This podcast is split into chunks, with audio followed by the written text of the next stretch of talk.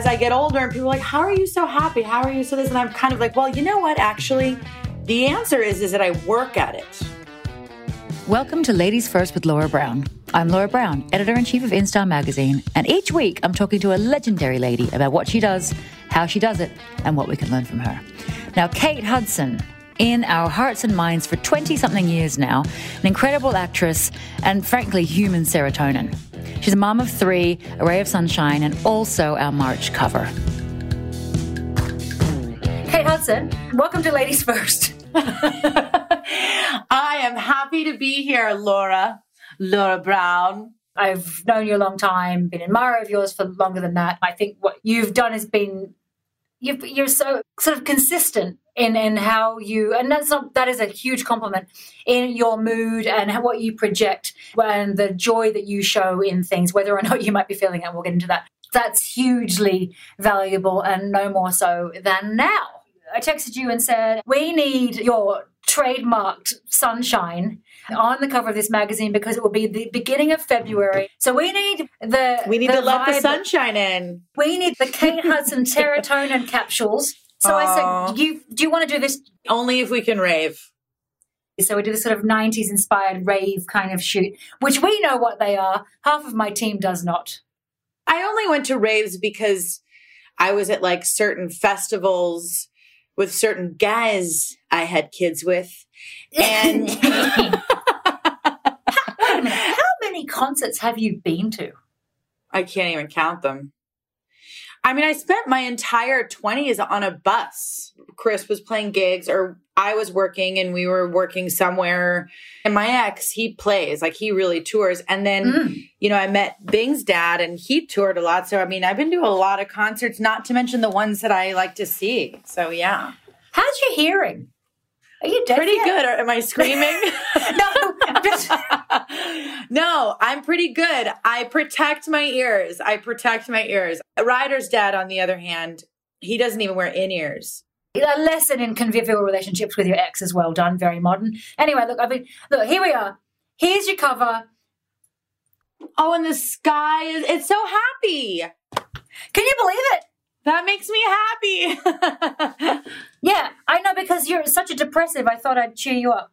I always think it also might be the number one misconception of my personality, you know, is that I'm just always happy when in fact like I'm actually quite dramatic and you know, I I've been through a lot of you know, my own stuff and I am not always happy, but I do have an optimistic gene. I think I must have gotten that from my mom. For me, it's like a survival mechanism. You know, I'm definitely a pick up your bootstraps kind of person.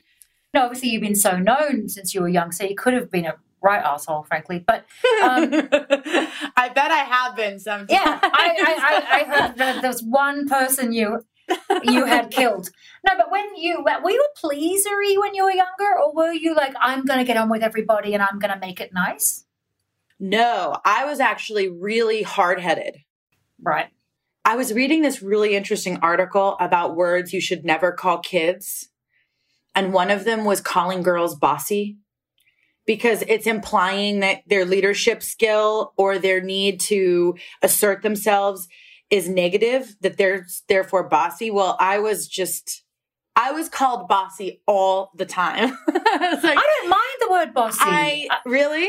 No, I because I, I, think that no. So go on. Why were you called bossy? Sorry. I, I well, I mean, I don't, I don't really mind much if I'm being honest. I, you know, but um, but yeah, I think it's inter- I think it's an interesting psychology because I remember when people would call me bossy, and I would be like, I just want to do this when I was younger, I was really headstrong. I was really like, knew exactly what I wanted to do. And I wasn't the kid that followed other people. It's like if people didn't want to do what I wanted to do as a kid, like I would just go do whatever I wanted, you know.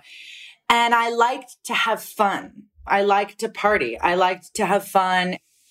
But I was never I I I was never like the gentle girl. You know, I was the girl that like stood up for my friends and would get in someone's like, you know, a boy's face if if they were like being mean to my friends. I was that no, friend. No, you, you, you puff up your chest a little bit, right? And go, right. Yeah, I'd be like, uh, don't talk to my friend that way. I was that girl. Do you still do that? Oh, yeah. Oh, yeah. I even had one friend who spoke to his wife around me in a certain way. And I just said, look, you can do whatever you want. But when you're a guest in my house, I, I can't have you talking to your wife like that. It's just, I can't hear it. I can't not stick up for my girlfriends. How assertive are you? Have you always have you always been, you know, like that? Okay, so this is this is a great question because I think what's interesting about what I'm saying is is that that was my nature when I was young, right? And I still have that, but I think as I got older, I got a little scared of that. I then, then as I got older, it's like you know what? I'm just gonna like stay in my lane, do hard work, not assert myself like that. Right, right. My assertiveness really isn't necessarily about like having to be right about things. It's more about getting just doing the best that I do in the things that I'm choosing to do, right? So much of, of, of, cheer, optimism, help is part of your brand and your commercial stuff. And so I always find this interesting with, with women I know who um, are known and have a brand that marketing of yourself. Right. How, you know, how do they coexist? I got famous really young.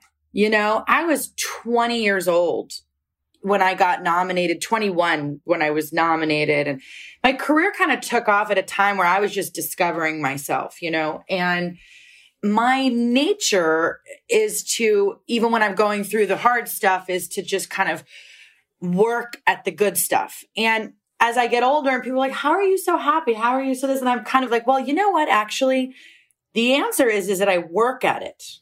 Right. It's not something that just happens. It's actually something that I've had to actively pursue.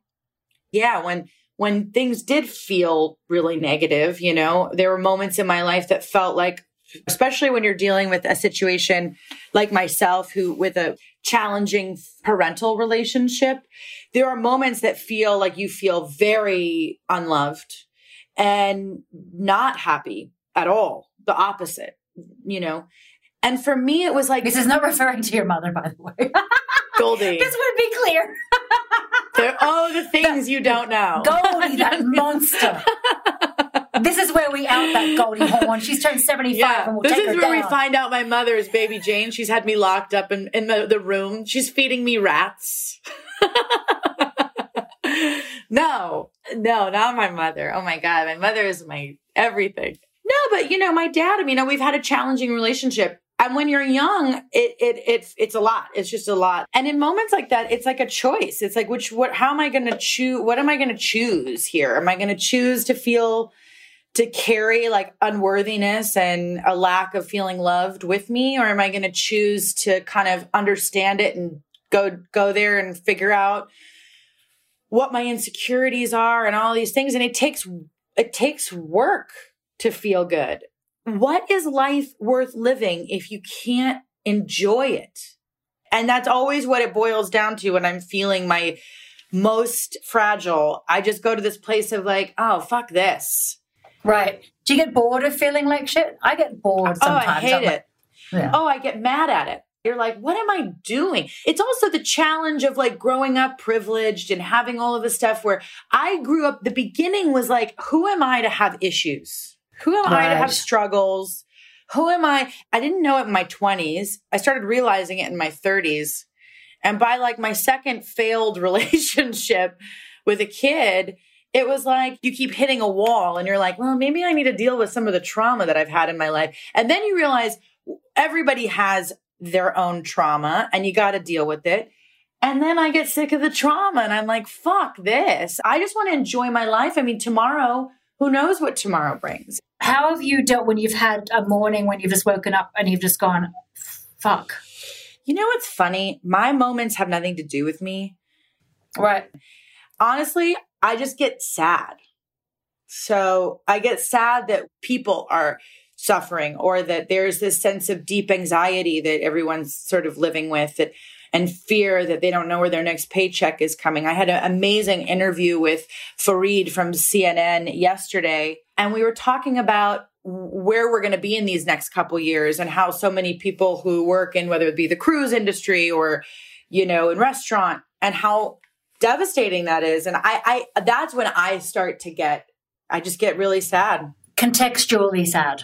I just feel like, okay, well, what are the things that I can do? And these are the times for me that I actually want to lean into being more, even more entertaining because that's what, that's what I have. That's all I have really. Fire up the jazz hands. But at the end of the day, you know, there's nothing like making people happy with being able to let, allow them to fantas- be in fantas- fantasize or feel like they can disappear for a little bit. I just want to create more. It's like what I feel I can do to kind of bring smiles on people's faces or a sense of, you know. Tell me what it's like being like parenting over the past chunk of special time in confinement. Look, I love my I love everything. I love them. I love them. I don't know what I would do without them. This is but I have to be honest in the sense of like I am not meant to be a domestic mother. I'm just like not built for it.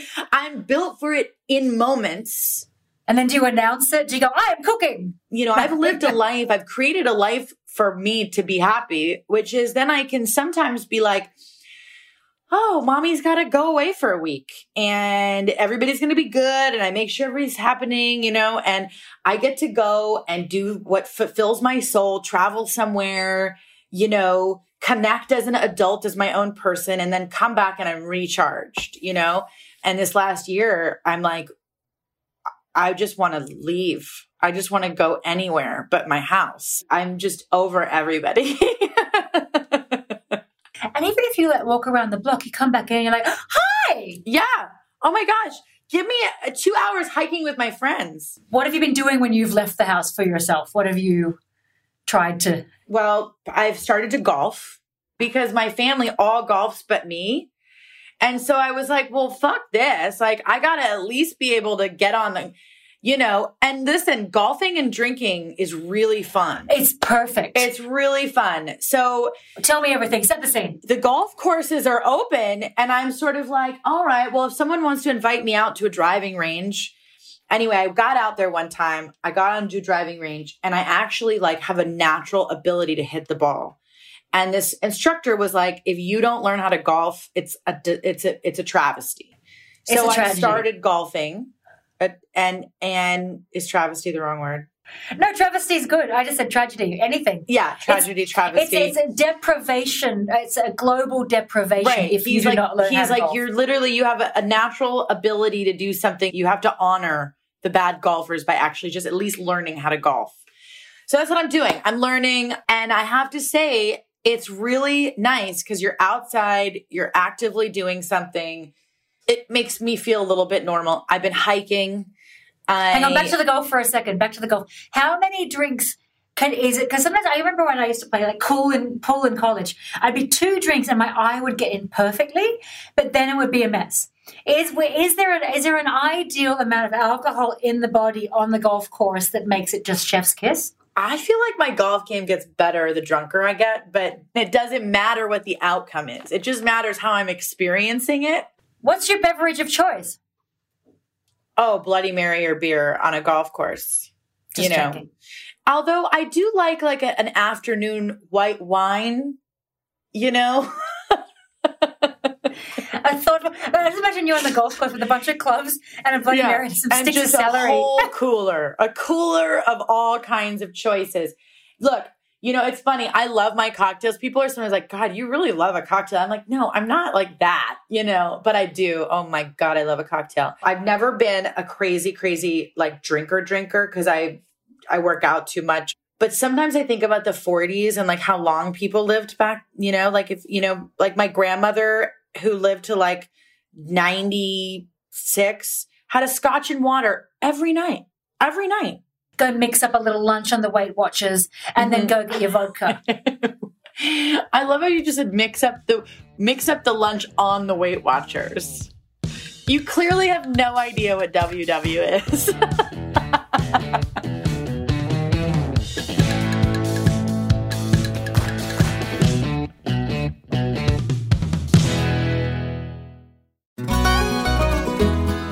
everyone. I'm Sid Evans, editor in chief of Southern Living and host of Biscuits and Jam. Since 2020, I've been interviewing musicians, chefs, authors, and other Southern icons about their family traditions, their faith, their favorite meals, and of course, what it means to be Southern. And I'm excited to announce season five of our award winning podcast. Join me every Tuesday for new conversations with some of the most interesting and influential Southerners around. Be sure to follow Biscuits and Jam wherever you get your podcasts. You can also find us online at southernliving.com slash biscuits and jam.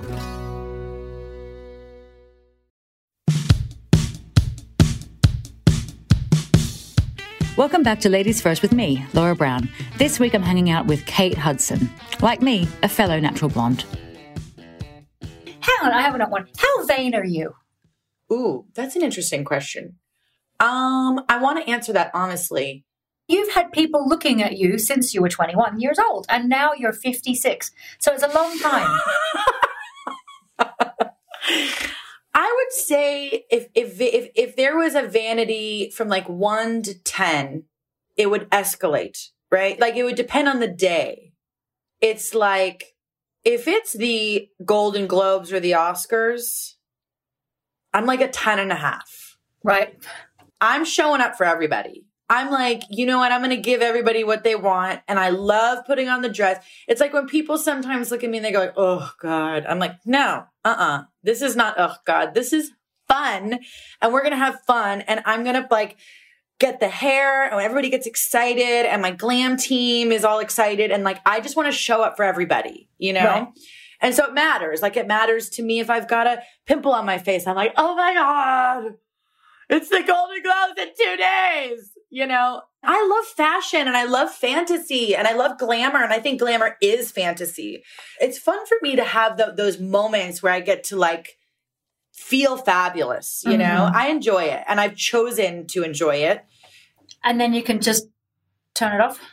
And then there's another part of me that's like a one. I just don't care. And I think also that has to do, I grew up with boys and I grew up with the thing where if I came downstairs with like all done up, like my brothers would be like, ugh.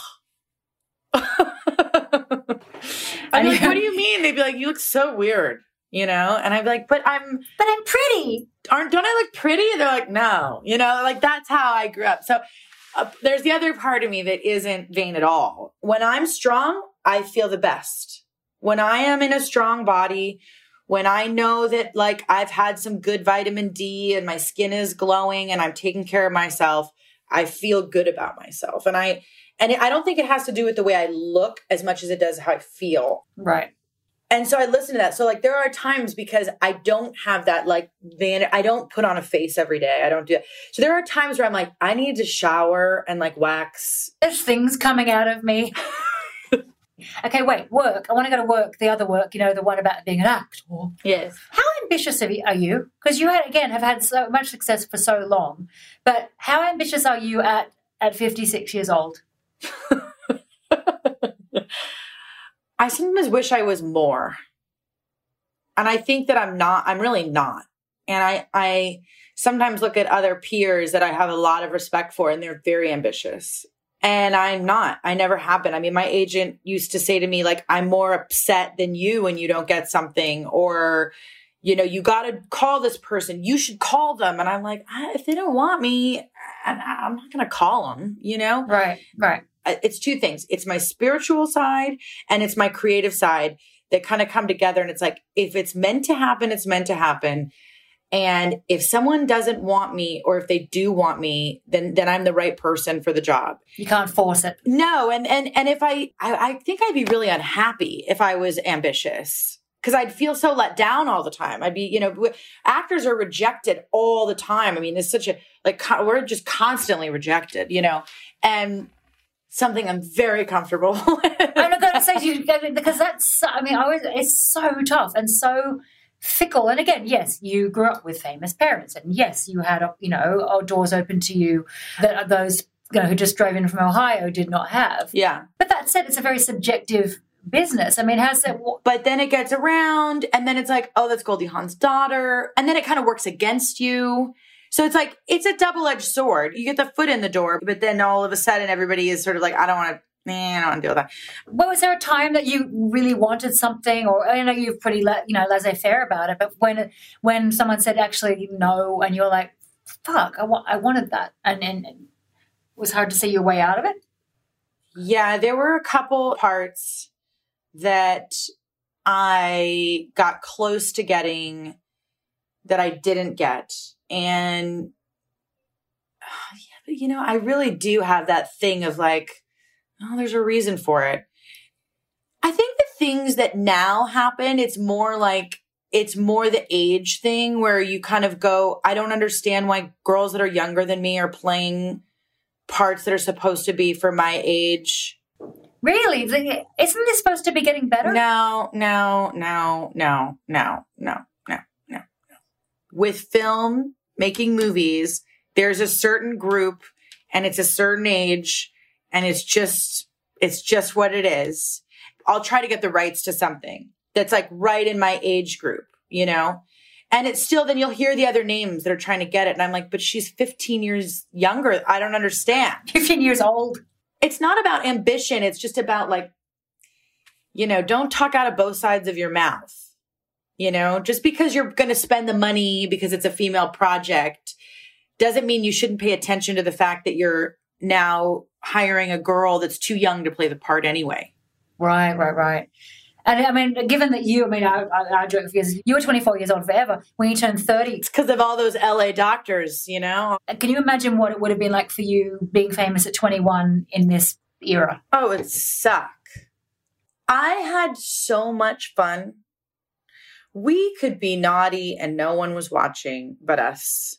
We could enjoy our life and dance on tables and it would just be a story that someone could tell. I mean, I have memories of when I was coming up like 19 and going to Sundance before it was like, you know, everyone was selling product.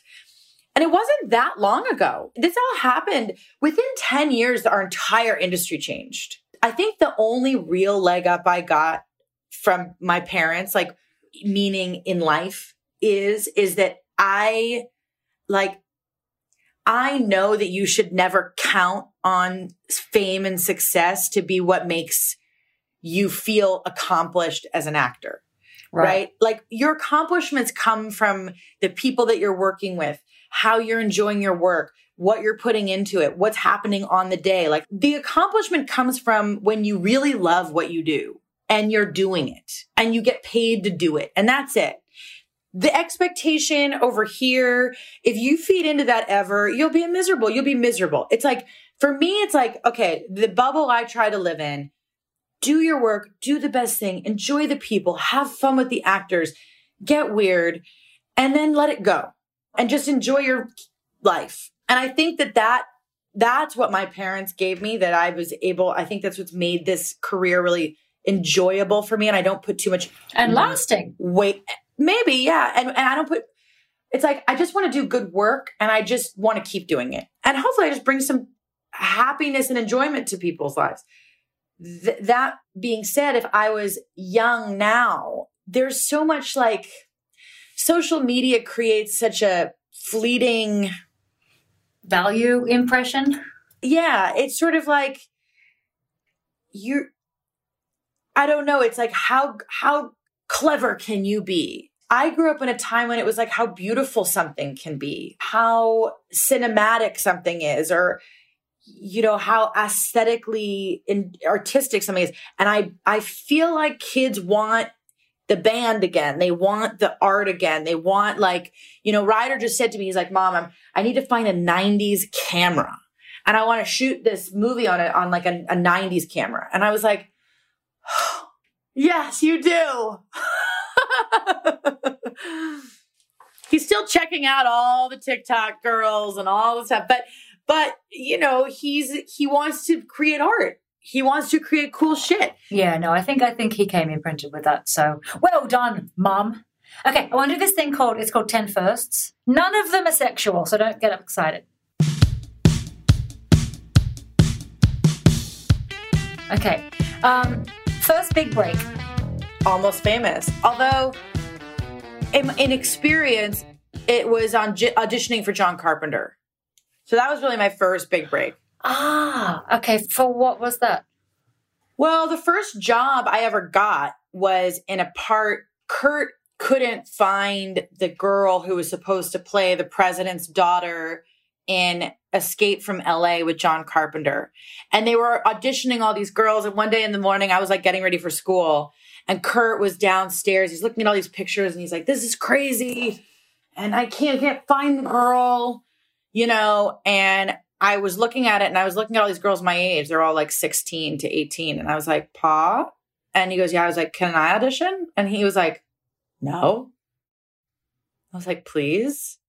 He's and he had to think about it for like three days, and finally he's like, "Okay, you want to audition?" And I was like, "Yeah." And and I went in and I got to audition for John Carpenter, and that was like a big deal. I'm such a John Carpenter fan, and that was a big, really big deal and real nerve wracking. And Did you lube up your biceps and stuff and wear a tank? honey, I don't need to lube up my biceps. I'm so not ripped. Almost famous then. Yes. Almost famous. Yeah, that was my, that's what brought my, I mean, that made me a more of a household name for sure.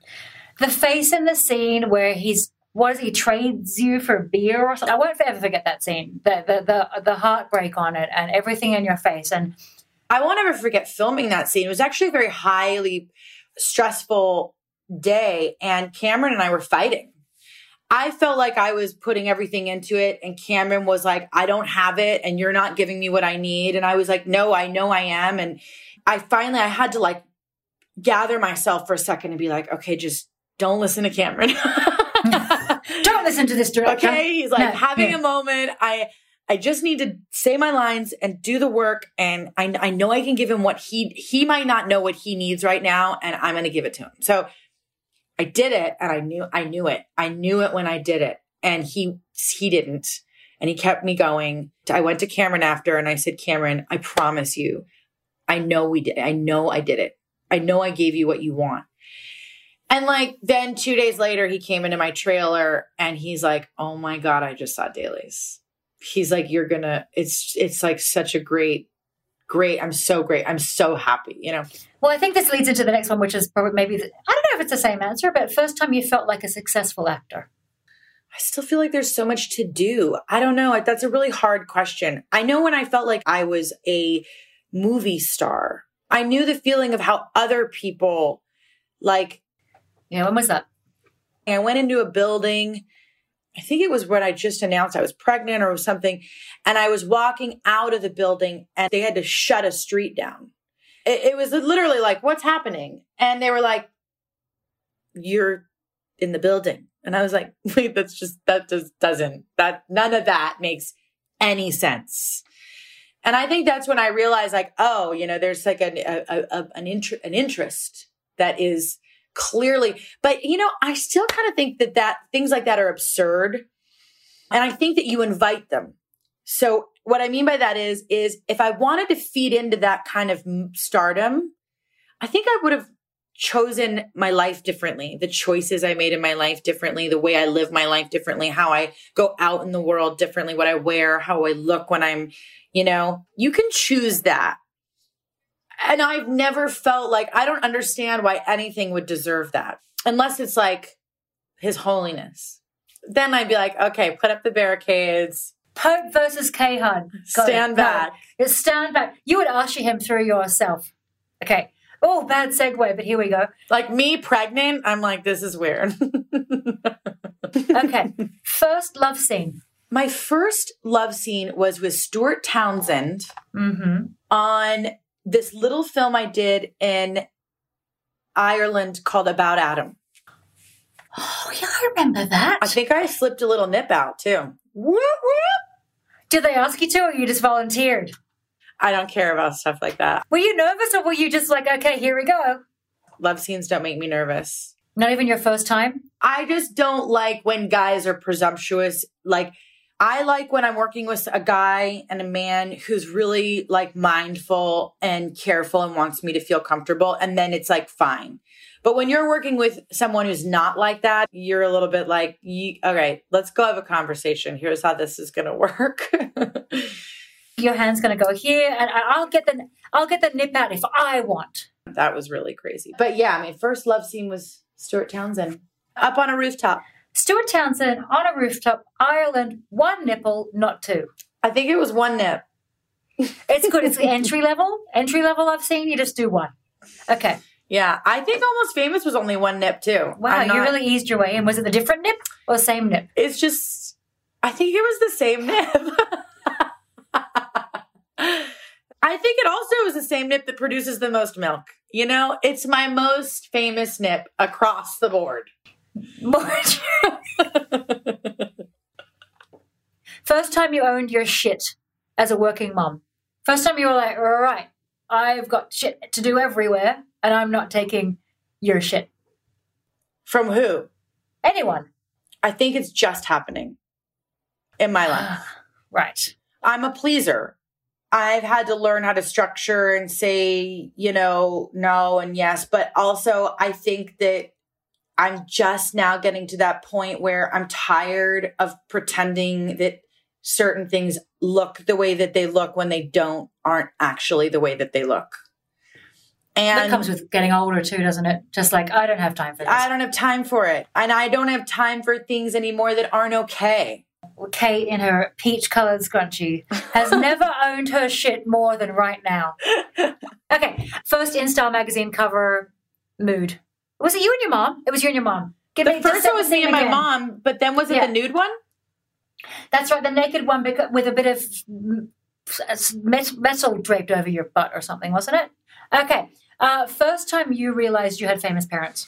Um, I don't remember, but I do remember feeling always very like why why do people like them so much? Right. Like they like I was like, yeah, I think that's more about like you're kind of like you see it more as a distraction to like what you're doing as a kid than actually recognizing that they're famous. I remember watching Kurt in I think it was The Thing, or maybe it was Escape from New York or something like that. right. It He was was, they- doing a lot of escaping. Yeah, it was when they were starting to to show us the movies. It must have been like eight, where it was like, oh, they're cool. Like they're, and it wasn't even just like, oh, they're famous. It was like, this guy is really cool, and she's really hilarious. Like, it's like we knew they were good. Did he wear the tanks around the house ever? Oh, crop tops. Oh, crop tops. That's right. He was a crop top 80s dad. Yeah. Yeah. He was going through some of this stuff and he found one of his old shirts. And that should be in the Smithsonian. It should. That's what we were saying. This should be in like a. You know what should be in the Smithsonian are his his moccasins from Big Trouble in Little China. Like those are to me like that. That is so. That whole outfit to me is like Kurt, Okay, first drink you order. dirty martini, How dirty. really dirty. Soiled? Mm, no, almost. I don't like when they're like brown, but I like when you can see the dirt. How many olives? I get three olives and then I get them on the side. I think I've seen this. Yeah. Yeah, for snacks. I get the three and then the three on the side. The other thing is, is I am a absolute like diehard wine and I love my Montrachet's. I love my white burgundy, my white burgundy wines, and I love a super Tuscan. I love an Italian big red. I mean, why have a Tuscan when you can have a super Tuscan? Mm, that's what I say. Who wants a regular weak ass pansy Tuscan? Okay, first, first and most recent fashion splurge or purchase. My first splurge ever was when Tom Ford was at Gucci. It was the velvet suit era. The red, the red, red velvet suit, right? And I went in there Yeah. and I saw a blue one, and that was like, I have to have this blue suit. And then I also got the cutout. you got the white cutout dress, did you, with the hip bone? It was different than what the other ones were. It was like in Gucci. Um, but those are my first big splurges. Was I'll never forget it. I went to the Gucci. It was on, you know, in New York, uh, uptown. Okay, first thing you do or eat if you're stressed out. I really don't like stress eating. Now, if I'm happy, I like happy eating. Uh, it would be French fries. That's my weak my weak spot is is French fries, and my kids love them, and I see them almost every other day, and it's actually it stresses me out watching everyone eat French fries all the time. Okay, first thing you'll do when this goddamn pandemic is over. I want to go to restaurants. I want to see my friends in a bar. I want to just sit down and talk to my friends. I'm going to get on an airplane and like kiss the flight attendants and just be like, I love you guys. And yeah, just climb on them. Don't think this is weird, but can I hug you? Um, yeah, we, we haven't met. that's how I feel. I feel like I I love I love to connect to people. You know, it's like people are like, oh, you must hate doing press junkets. I'm like, actually, no, I love talking to people. You have to shut me up. You know, yeah, you're just gonna come hurtling out of your house like a freaking meteor. You were you you won't need a plane. You're just gonna propel yourself. so Kate Hudson, guess what? You're aces. You're aces. And look, again, I love you and respect you because you're you you're in life, and you always have been. Thank you. This has been Ladies First with Laura Brown. We can be found wherever you get your podcasts. Thanks to our production team at Pod People Rachel King, Matt Savarese, Danielle Roth, Anne Ford, Anne Kane, and Erica Wong. And thanks to Brian Anstey, Molly Stout, and Haley Mason at InStyle. You can find out more at InStyle.com. Find us on Instagram at InStyle Magazine, on Twitter at InStyle, and you can find me on Insta and Twitter at Laura Brown 99